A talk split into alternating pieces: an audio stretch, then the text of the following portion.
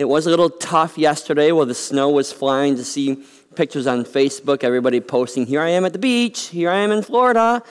Um, but you know, yesterday afternoon, after the snow had fallen, it was still sitting on the branches like an inch thick, and all of a sudden the sun came out and lit it all up. I thought, this is just gorgeous. It's just beautiful. So, even in the midst of the snow in April, choosing thankful and celebrating, uh, celebrating being here in Michigan. I'm happy to be back. I was gone the last couple weeks. Um, I really missed being here at Ivanrest. I missed being here on Easter. Uh, last Sunday, Stacy and I were were out in Barcelona, Spain yet, and we were right next to the big cathedral that's being built there. It's been it was started being built in 1882, and uh, 134 years of building. They aren't quite done yet. They got a ways to go. And so Saturday we toured the, the La, La Sagrada Familia, they call it, and it was a spectacular, huge cathedral. And we thought we better we got to worship there on Sunday. Who Uh, how often do you get a chance to, to worship there on Easter Sunday? So we walked over there Sunday morning on Easter to worship at the cathedral and found out they don't worship in the big cathedral. That's still open for tourism all Easter Sunday. You can be a tour and pay your way and go. Instead, they have their Catholic Mass down in the crypt in the little dungeon like section in the basement of the cathedral. So we sat through, through a Catholic Mass down in the basement with tourists still walking all around us, you know, while you're worshiping, they're walking all around. And it really wasn't that exciting. And later that afternoon, I thought, ooh, Ivanrest is starting right now. I wish I was there. So it's good to be back here and worshiping at Ivanrest back at home, where it feels like home. But I did decide then, since um, since I kind of missed out on the, the celebration of Easter here, that we're not going to leave Easter behind for a couple weeks yet. Um, we're going to stick with Jesus' death and resurrection journey for a couple more weeks. Some of you have been here, were here last fall. We did a short series called Villains of the Bible. You know, we often look at all the heroes of the Bible, but we, we spent four weeks looking at villains, most of them from the Old Testament. Um, and we're going to spend this week and next Sunday looking at the villains who show up in Jesus' death and resurrection story, in the Easter uh, journey because there's plenty of some obvious villains throughout the story, and there's some more subtle ones as well. And we're going to spend our time this morning with three of them as kind of a package deal. Because our villains for this morning are those men who, in Jesus' death and resurrection journey, had the opportunity to stand in judgment over Jesus and ended up making his death a reality. So take out your Bibles with me and turn to Luke 22, the very end of Luke 22, and then almost all of Luke 23, page 1023 in the Bibles you have in front of you, Luke 22 and 23. Because in this passage, we're introduced to the three men who had the power to stand up for Jesus. They had the power to speak truth in the face of lies. They had the power to do what is just and right. And all three of them fail all three of them have a hand in the death of Jesus. Here in this section, we get to meet Caiaphas, Pilate, and Herod Antipas, who are all really asking the very same question. They're the ones with the power and authority, and, and Jesus is placed in front of them, and they need to answer the question Who is Jesus? Who is he? And what do we do with him?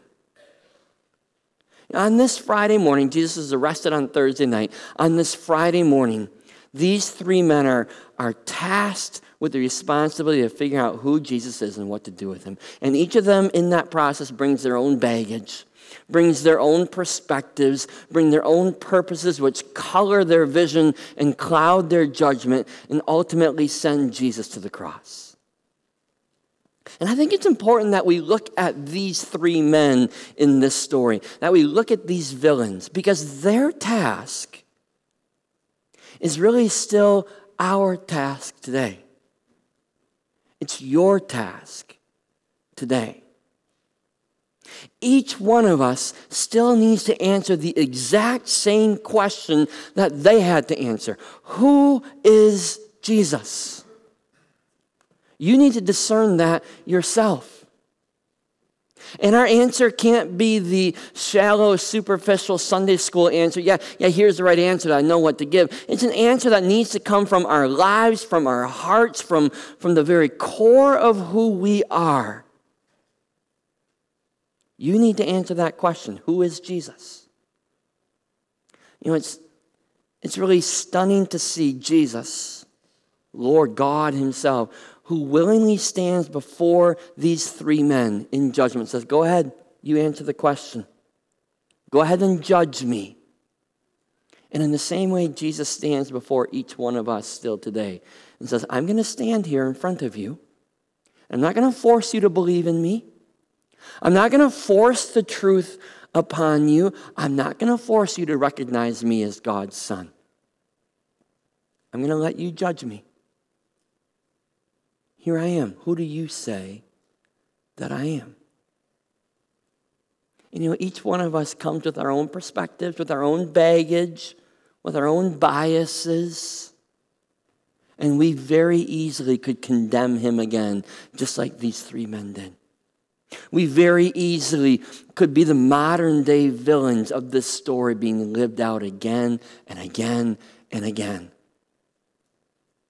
or we can get it right this time.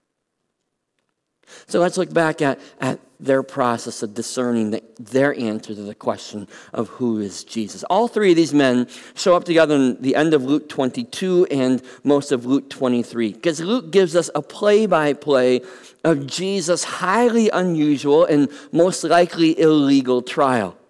Remember, he was arrested on a Thursday night, but the law said that, that you can't have a trial at night. It had to be during the day.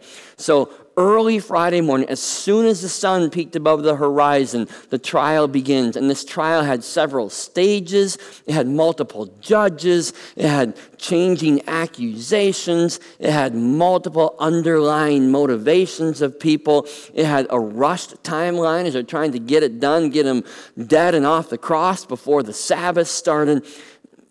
It, it was a strange trial altogether with three judges who all saw Jesus from a different perspective. So start at verse, uh, verse 63 with me so you get the, just the whole picture of what happened after Jesus was arrested. So it starts on at Thursday night, throughout the night. It says, The men who were guarding Jesus began mocking and beating him. They blindfolded him and demanded, Prophesy, who hit you? And they said many other insulting things to him. At daybreak, the council of the elders of the people, both the chief priests and teachers of the law, met together, and Jesus was led before them. If you are the Christ, they said, tell us. Jesus answered, If I tell you, you will not believe me. And if I ask you, you would not answer. But from now on, the Son of Man will be seated at the right hand of the mighty God. They all asked, Are you then the Son of God? He replied, You are right in saying I am. Then they said, Why do we need any more testimony? We've heard it from his own lips. Then the whole assembly rose and led him off to Pilate. And they began to accuse him, saying, We have found this man subverting our nation. He opposes payment of taxes to Caesar and claims to be, a, to be Christ, a king. So Pilate asked Jesus, Are you the king of the Jews? Yes, it is as you say, Jesus replied. Then Pilate announced to the chief priests and the crowd, I find no basis for a charge against this man. But they insisted. He stirs up the people all over Judea by his teaching. He started in Galilee and has come all the way here. On hearing this, Pilate asked if the man was a Galilean. When he learned that Jesus was under Herod's jurisdiction, he sent him to Herod, who was also in Jerusalem at that time. When Herod saw Jesus, he was greatly pleased, because for a long time he had been wanting to see him. From what he had heard about him, he hoped to see him perform some miracle. He plied him with many questions. But Jesus gave him no answer. The chief priests and the teachers of the law were standing there, vehemently accusing him. Then Herod and his soldiers ridiculed and mocked him, dressed him in an elegant robe. They sent him back to Pilate. That day, Herod and Pilate became friends. Before this, they had been enemies. Pilate called together the chief priests, the rulers, and the people. And he said to them, You brought me this man as one who was inciting the people to rebellion. I have examined him in your presence and have found no basis for your charges against him. Neither has Herod, for he sent him back to us. As you can see, he has done nothing to deserve death. Therefore, I will punish him and then release him. With one voice, they cried out, Away with this man! Release Barabbas to us! Barabbas had been thrown, thrown into prison for an insurrection in the city and for murder. Wanting to release Jesus, Pilate appealed to them again. But they kept shouting, Crucify him! Crucify him! For a third time he spoke to them. Why? What crime has this man committed? I have found in him no grounds for the death penalty. Therefore, I will have him punished and then release him. But with loud shouts, they insistently demanded that he be crucified. And their shouts prevailed. So Pilate decided to grant their demand. He released the man who had been thrown into prison for insurrection and murder the one they asked for, and surrendered Jesus to their will. So, phase one of Jesus' trial here begins with the religious leaders of Israel early on Friday morning. Right, verse 66 tells us that, that even though Jesus' trial began right at the break of dawn, remember it's illegal to start a trial at night. So, right at the very break of dawn, even though it started very early in the morning, everyone was there. Okay, this, this wasn't unlike Washington, D.C., where not everybody shows up for every vote of Congress and every meeting. Sometimes people showed up, sometimes everybody was here for this one. The teachers of the law, the elders of the people, the chief priests, they all showed up together because nobody wanted to miss this one. This was a big deal, this Jesus. Now, you have to understand with this gathering that the, we call them the religious leaders of Israel but they were a lot more than just leaders of the church, of leaders of the temple. They were also political leaders of the day. In fact, in some respects, that ended up being their primary role was the political leading of the nation of Israel. You see, remember, Israel is, is under occupation by Rome, right? They're part of the Roman Empire. And, and they were one of the few one of the very, very few conquered nations that was allowed to keep their own religion. Most often, the Roman emperor would declare that, that when you got conquered, you worship the emperor and you take on all forms of worship that we say are okay. But the, but the, the Israelite people, the Jewish people, were so stubborn. They held on so strongly to what they believed, their one God, Yahweh, that Rome finally gave in and said, okay, we'll let you keep your worship. We won't bring images of the emperor into Jerusalem. We won't bring them into the temple. You can keep your worship. But it was always kind of a tentative thing because at any time Rome could, could pull that deal off the table and they could prohibit worship of their one God again. And so, and so these religious leaders both had to negotiate church things, temple things, religious things, and also had to negotiate this, this political realm with the, with the Roman emperor. Making sure they pushed hard enough to maintain their religious freedom, but not so hard that Rome came and squashed them. So they came with both a religious perspective and a political perspective here. And the judge and jury, the ultimate deciding person here, was the high priest, a man by the name of Caiaphas. Caiaphas was a Sadducee. They had two political parties, just like we do, the Pharisees and the Sadducees. And, and Caiaphas was a Sadducee who held the position of high priest from the year 18 to the year 36. Now, interesting for those who are interested in politics, the Sadducees were known for being blunt and rude in whatever they did. They, would, they were blunt, they were rude, they said whatever they needed to say to get done whatever they needed to, to say. So you can picture Caiaphas as kind of the Donald Trump of the day. He's going to say what he wants to say, he's going to do what he wants to do. Right? And yet you have to always also remember that as high priest, from the religious perspective, what he said was the voice of God. It wasn't a, he didn't speak with a human voice. In their eyes, he spoke the words of God himself. But when it came to Jesus, Caiaphas was less interested in discerning God's justice, in being truly God's voice. And he was more interested in pursuing what would be best to protect his position and to protect the people of Israel from the Roman government. You see, Caiaphas was a realist when it came to this trial. When he judged Jesus, it was not about truly determining what's right and what's wrong.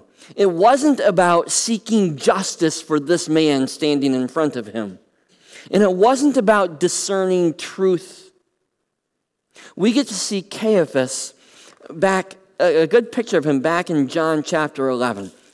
Eh, let me just set the stage for you. In John chapter 11, Jesus has just raised Lazarus from the dead, right? And Jesus, his popularity as a, is at an all time high. The people love him, and the rulers, the religious leaders, are scared. And so they gather together to talk about what they're going to do about Jesus in John chapter 11. Listen to this. I'm just going to read five verses here. It says, Therefore, because Lazarus was raised from the dead, therefore many of the Jews who had come to visit Mary and had seen what Jesus did put their faith in him. But some of them went to the Pharisees and told them what Jesus had done. Then the chief priests and the Pharisees, so many of the same people who are together now at the trial, then the chief priests and the Pharisees called a meeting of the Sanhedrin. What are we accomplishing? They asked. Here is this man performing many miraculous signs.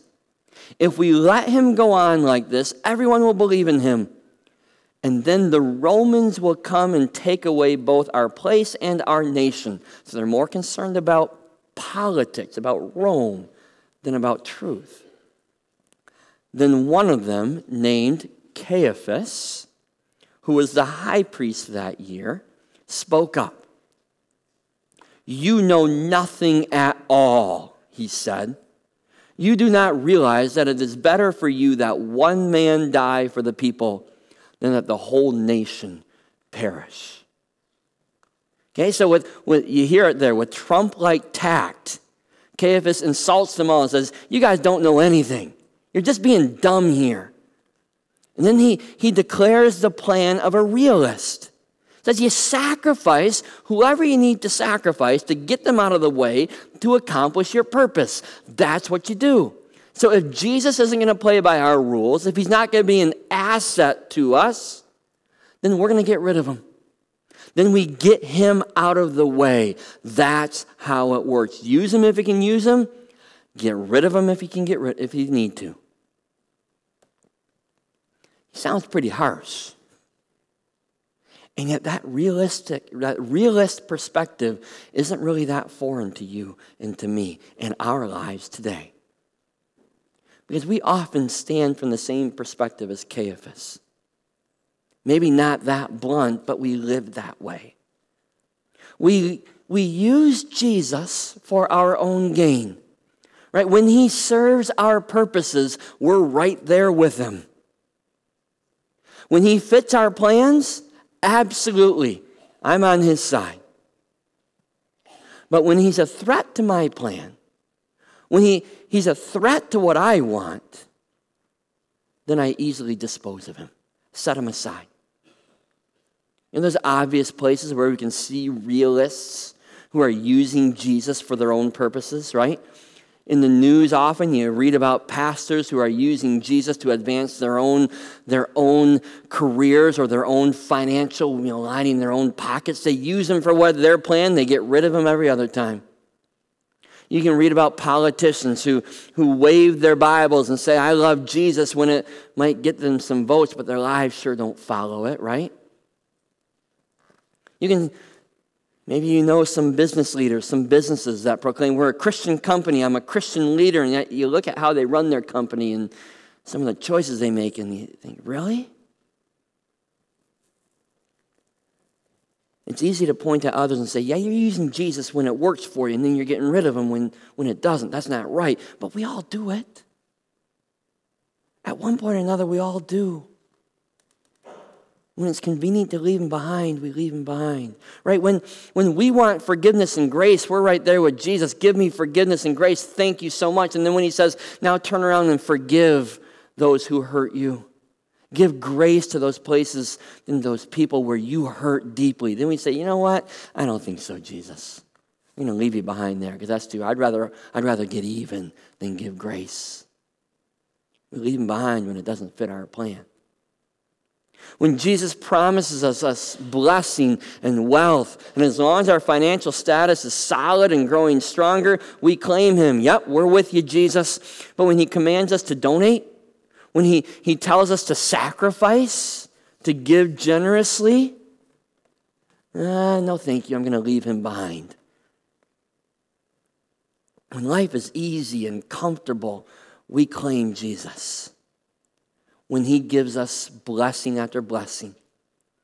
And yet, when he calls us to be uncomfortable, when he calls us to discomfort, to, to give up an evening to serve the homeless, when He calls us to change careers, maybe in the middle of a successful career that we love, when He calls us to love somebody who isn't very lovable, when maybe He asks us to, to move far away for His purposes or to support someone else who's doing that, when He says, I'm not going to take the illness away, but I'm going to call you to be faithful through it. Well, then it's easier just to get rid of Jesus, isn't it? He doesn't serve my purpose. That's not the life I want. I'm leaving you behind. Who is Jesus to the realist? To the realist, he is someone who's there to help serve our purposes and help promote our plans. And that's exactly who he is for many of us, for all of us at some time or another. We use him when we can, we use him for what we want, and we conveniently dispose of him when he doesn't serve our purposes just like Caiaphas. Okay, that's phase one of the trial. Phase two. Phase two of Jesus' trial is held before the Roman authority. Right? Caiaphas and the religious leaders escort Jesus to Pilate, the Roman governor of the territory, because, because they wanted Jesus dead, and only the Romans could execute somebody. Only the Romans could sentence them to death. So Pilate is truly the final authority here. He holds the ultimate power to either condemn Jesus or let him go free. And it's interesting in this story, as you catch it, it's pretty obvious that Pilate has no difficulty whatsoever discerning truth from error, discerning what is right, discerning what is wrong. He has no problem with justice. Right in verse 4, after weighing all the evidence, Pilate publicly declares to all the leaders, to the whole crowd gathered around, that Jesus is innocent. He's innocent of all the charges that they brought against him. He makes that very same declaration two more times. Verse 14 and at the very end, he says, there, there's, no, there's nothing to these charges. Clearly, he is an innocent man. There's no doubt in his mind whatsoever that Jesus is not guilty, deserves to be set free. But like those religious leaders of the day, Pilate has other priorities and other perspectives. You see, Pilate's number one task as governor was not to get things right was not to be a judge that discerns right from wrong, truth from lies.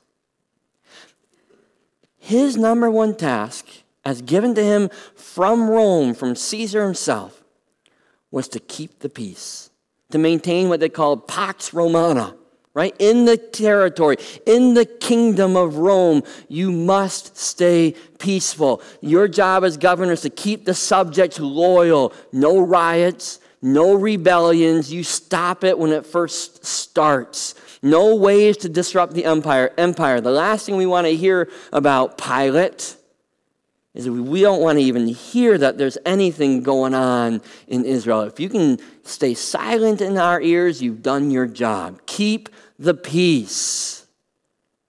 And you can do whatever it takes So there's times when Pilate, when there was inklings of a rebellion, the military would come in and just kill them all. And there's other times when, when it took some political savvy to keep the peace. That's his priority. And what worked for Pilate in this instance was to back down before the pressure of this angry mob and to sacrifice what he knew was true and right simply to keep the peace. He chose the cowardly way out. He knew what was the right thing to do. He knew the path of truth and justice. He got that right. But he realized that if he was to do the right thing, it would come at an immense price.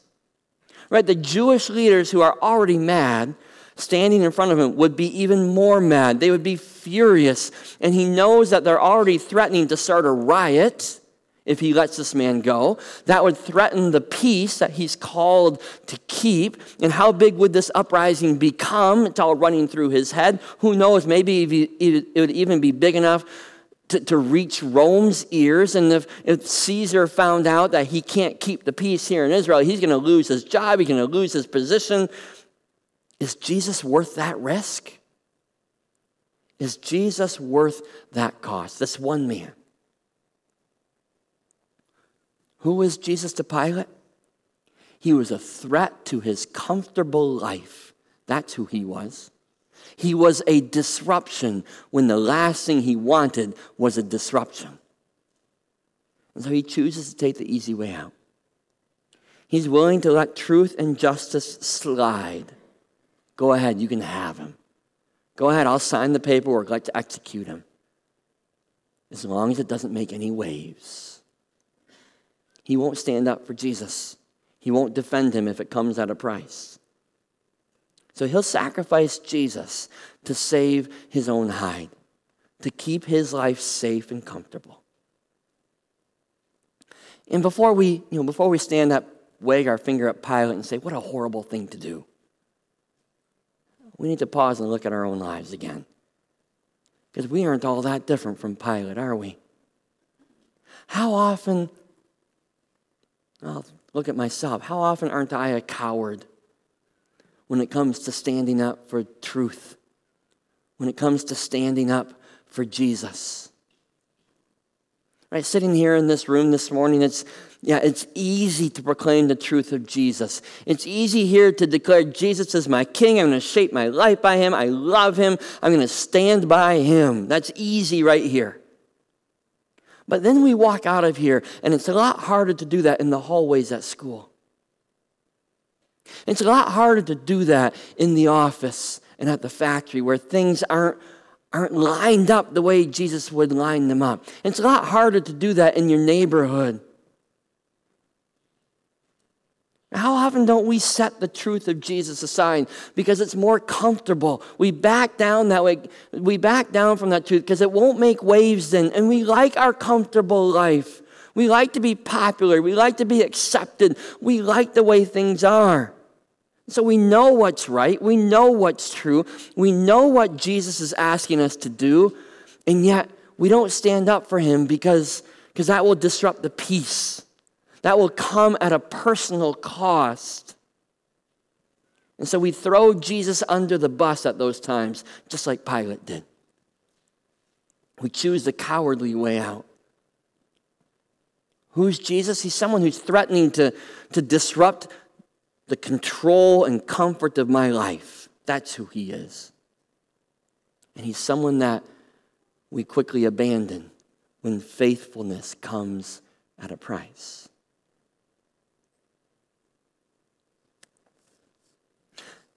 Finally, thirdly, as Pilate is searching for some way out of this predicament that he finds himself in, he sends Jesus to the third stage of his trial.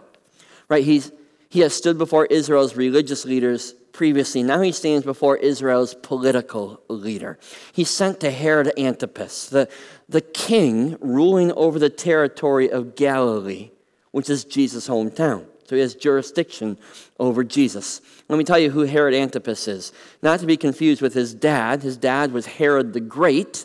Herod the Great is the one we find in Luke 2 at Jesus' birth, who, who's a, a horrible person. A hor- he's the one who slaughters the babies in Bethlehem. But he is Herod the Great, building projects like you wouldn't believe, rules uh, a kingdom like you wouldn't believe. When he dies, when Herod the Great dies, he divides his territory between four of his sons, four of the ones who he didn't kill, because he killed a number of his own sons. And so the territory is divided between these four sons, and one of them is Herod Antipas, who gets the northern territory of Galilee and another area off to the east as well. But, but for our purposes, we're looking at Galilee, which is Jesus' hometown. So that's his territory to rule. He, he's not much better than his father. Herod Antipas is the Herod who chopped off John the Baptist's head. Okay, so you, we've seen him before earlier in the Gospels. And, and, and so Pilate sends Jesus to Herod. As, as a local king, under the, still under the authority of Rome, he has very little power, very little authority. But, G, but Herod isn't looking for power and authority when it comes to Jesus coming to see him. Rather, he's looking to be entertained by Jesus. You see, he had heard about this Jesus wandering his territory, but he'd never had a chance to meet Jesus. And he was intrigued by all the miracles that he heard that this Jesus did. And he wanted to see a miracle. And so, verse 8 tells us that he's eager to have Jesus come, not because he wanted to truly discern who Jesus was, but because he wanted a show. He wanted to be entertained. He was glad to see Jesus show up. But he was highly disappointed when Jesus refused to entertain him. When Jesus not only refused to entertain him, but refused to even answer any of his questions. So Herod ends up entertaining himself with Jesus, right? His soldiers dress him up and they mock him and they ridicule him. They have a good time all at Jesus' expense. To Herod, Jesus is simply a, a little sideshow. Doesn't really affect his life at all. Just a little entertainment to keep him busy for a while. And too often, Jesus is still a sideshow in our lives. Yeah, we, we aren't as blatant about it as Herod was, but there's moments when we aren't all that different from him. Sometimes it's on Sunday mornings, right? We come to worship to be entertained, right? Sunday mornings are all about, you know, what songs do I enjoy? Is the sermon enough to hold my attention and keep me awake the whole time? Is the service to my liking or not? We come not to worship, but we come to be entertained. But that leaks out into all of our lives to some extent, right? Too often, Jesus isn't the core of our lives. It, it, it isn't the heart of what we do. His kingdom truly isn't the heart and core. Rather, it, it's off to the side somewhere. His purpose isn't our primary purpose for living. God's kingdom isn't, isn't our number one priority. Jesus isn't at the core. Instead, at the core of our lives is our career. Or at the core of our lives is our family, our kids, maybe our grandkids. At the core of our lives is our financial well being.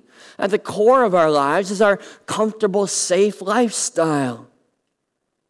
Those things truly take center stage, and that relegates Jesus to a side stage. Something interesting we pay attention to every once in a while, but not what takes top billing. And you know what? Jesus is never satisfied to be a sideshow in our lives. He deserves center stage. Who is Jesus? He is priority number one in life and in death. His priorities must be our top priorities. His kingdom must be our top concern. His purpose must be the driving purpose of our lives. Jesus will not share the stage with anything or anyone. He will not be our entertainment. Caiaphas and Pilate, Herod Antipas, they were all given the same task answer this question Who is Jesus? And they all got it wrong. They all missed the truth. But now their task is your task. And it's my task. You know, back in Luke chapter 9, chapters earlier, Jesus is walking with his disciples, and he asks them, he says, Who do people say that I am? And they, they share some ideas of who people are guessing Jesus is. And then I can imagine that he stopped walking. And he turned them around to look him in the eye. And he said, Okay, now how about you? Who do you say that I am? I think Jesus is looking into your eyes and mine. He's looking at each one of us here this morning, eye to eye, saying, How about you? Who do you say that I am? I don't care about everybody else. I care about you right now. Who am I to you? Jesus submits himself to our judgment. Stunning that he would do that. He doesn't force us to believe. He doesn't, he doesn't force us to recognize him. He says, Here I am. I'm going to stand just in front of you and let you decide. Who do you say that I am? And this morning, I want to challenge you to answer that question. Not to me, but to Jesus. And if we're honest, if you're honest, if I'm honest, I'll have to admit that I don't always like the answer. I don't always answer like Peter did when Jesus first asked that question. And Peter rose up and said, You are the Christ, the Son of the living God. And I'd like to say, Yeah, that's my answer every time. It's not. Sometimes we're like Caiaphas. We use Jesus for our own purposes, for our own plans, and we set him aside when he doesn't fit our plans. Sometimes we're like Pilate. We know the truth, but the price is too high, and so we throw Jesus under the bus rather than be obedient to him. And sometimes, like Herod Antipas, he's our entertainment, right? Adds a little bit of spice to our lives, but really doesn't have any power. Jesus won't settle. He won't settle for anything less than Lord and Master Messiah, Savior. He won't settle for anything less until He is our one and only. So, would you close your eyes with me, please? And we're going to spend a few moments in prayer. But with your eyes closed, I want you just to imagine, picture Jesus standing face to face with you with a face full of love and grace and power. And it's just you and Jesus. And he's looking you in the eye. And he asks a simple question How about you? Who do you say that I am? And you get to answer. You need to answer.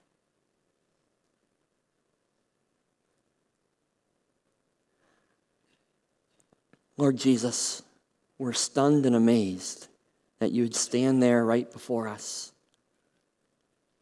That you'd love us enough that you'd humble yourself before us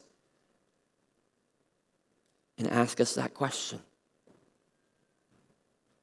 Who do you say that I am? And if we dare to be honest with you, Jesus, it would take a lot of confessing.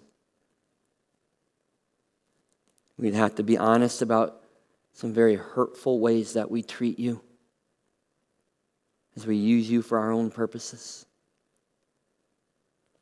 as we leave you behind when you challenge us, when you disrupt our comfortable lives.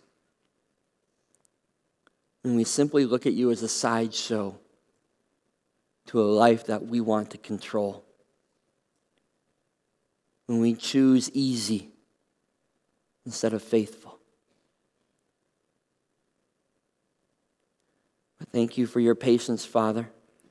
Thank you for your love, Jesus, that you don't walk away from us, but you invite us to see you for who you really are. You invite us to answer the question that you are our Lord and Master, our Savior and forgiver, that you are the lover of our souls. Give us the courage, Jesus, to answer with truth. And to let that answer be our answer, not just with our mouths and our minds, but to be the answer that we proclaim with our lives, with the choices we make, with the day to day decisions we make, with the priorities that we set, the plans that we make, and the purposes that we pursue. May each one of those things answer the question Who do you say that I am? It's in your name, Jesus, that we pray. Amen. Would you stand with me, please, as the worship team comes forward? So we're going to respond in song. We're going to respond by singing what we believe. And it's my hope that as we sing what we believe, as we answer that question, who do you say that I am? We're going to do that with song. these words are more than just words on a screen more than just words that go